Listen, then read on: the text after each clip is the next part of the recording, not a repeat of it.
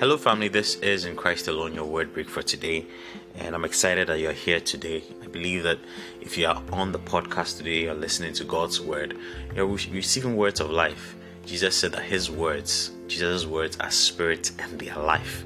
And so, my prayer for you is that as you listen to God's word every day, as you listen to this podcast, every deadness in your life, anything that concerns you that is experiencing death, deadness, that life will come into it because of God's word.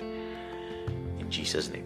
Today I want to share again, I'm still talking about the presence of God. I have previously spoken about God's presence, but this week I want to focus on that relationship between the Holy Spirit and the presence of God. The Holy Spirit and God's presence. I believe there's a connection there. You know, in Psalm 51, verse number 11, when when, when David was praying that prayer of forgiveness after he had sinned against God, he said that, Cast me not away from your presence, and take not your Holy Spirit from me. He understood that there was a relationship between not having the Holy Spirit and therefore being cast out of God's presence. There is a relationship. Again, the Bible says in Acts chapter 10, verse 38, that how God anointed Jesus of Nazareth with the Holy Spirit and with power. And it says that he went about doing good and healing all those who were oppressed of the devil for God was with him. For God was with him. So the verse starts by saying that how God anointed Jesus of Nazareth with the Holy Spirit and with power, with the Holy Spirit. And the verse ends by saying that for God was with him. So that presence of the Holy Spirit, our relationship, our walk with the Holy Spirit, is a representation of God's presence with us. So there is a connection. And there's so much we need to understand. Knowing this, that our walk with the Holy Spirit, our relationship with the Holy Spirit, is a representation of the presence of God with us. It really opens us to a new world of understanding of how we can engage the presence of God. What does that mean to us? And that's what we're looking into. You see, the Bible calls the Holy Spirit the seal of our salvation in, in Ephesians chapter 1, verse 13, Bible says that in him you also trusted after you heard the word of truth, the gospel of your salvation, in whom also having believed, Bible says you were sealed with the Holy Spirit of promise. You were sealed with the Holy Spirit of promise. We were sealed. But we, we are sealed because Bible calls him the guarantee of the inheritance. So the Holy Spirit that is our, our the assurance of the inheritance we will receive in eternity. But I want you to focus on that word, a seal. You see, a seal is a permanent fixture. When a seal is broken, the authenticity, originality of a thing is gone. The thing that proves, you know, the the idea, the factor that proves that we are believers, in the, even in the first place, is that we are sealed with God's holy, holy, Holy Spirit. Why am I saying all this? It means that the idea of a believer is to have the Holy Spirit as forever. And so it means that we are to have the presence of God with us forever. I have said previously that the presence of God is not necessarily the omnipresence of God. God's omnipresence doesn't necessarily mean that God is always active. God is actively participating in whatever is going on. But when God's presence, when the Bible says the presence of God, when that is revealed, God is actually participating. And so I use the term the revealed presence of God. And I'm saying that if the Holy Spirit is the seal of our salvation, then God's active participation is to be with us all the time because we have the Holy Spirit all the time. Look at John chapter 14. This is where Jesus begins to talk about the Holy Spirit. And when you read from from verse 15. He says that if you love me, keep my commandments.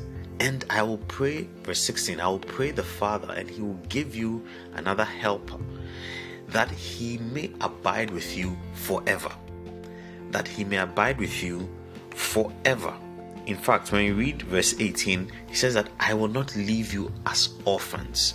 So, the point I'm making here is that this idea this experience of God's presence is not something we are to, you know, enter and leave. The, the believer's life is to live in the presence of God, from the presence of God, not only theoretically but practically, because the person of the Holy Spirit is with us every time. because the person of the Holy Spirit is with us every time. When we read verse number 23 of the same John 14, this is what Jesus said. He said that if anyone loves me, he will keep my word, and my Father will love him, and we will come. So the Holy Spirit, part of this we, and we will come and make our home with him. We'll make our home. The abiding presence of the Holy Spirit will be with us forever. So, this is God's idea. God's idea is not a presence where we enter and leave, is not a presence when one time we have him we have that presence of god. And another time we don't have another the presence of god. One time we are dependent on our own selves to do everything. And another time we're not dependent on our own selves. Of course there is a way in which the presence of God becomes manifest, becomes strong. Sometimes we can even sense Him with our physical senses because He's physically manifest. And it's not always that experience will be there. If you go, you, you are to work, you are engaged in your secular work, you are doing a lot of different things on the earth. You you may not necessarily have that strong manifest presence of God. But the point I'm making is that even in all those times as a believer, because you have the Holy Spirit with you, you can live in the presence of God. Indeed, you are to live in the presence of God because he is he is the intention of God is that he will abide with us forever. He is our seal. The intention of God is that he will make our home he will make his home with us. That's the life of the believer. It is lived in the presence of God through the Holy Spirit. And that is why it is important to let our lives be influenced by the Holy Spirit. There are times when, yes, we enjoy fellowship, we are actively focused on Him through prayer, through different things. But even when we are not, even when we are engaged in other things in the world, like our secular jobs, like things that are not, for example, active prayers, we allow in those times still his sweet influences to influence our lives. Because in those times it means that the holy spirit is still revealed to us.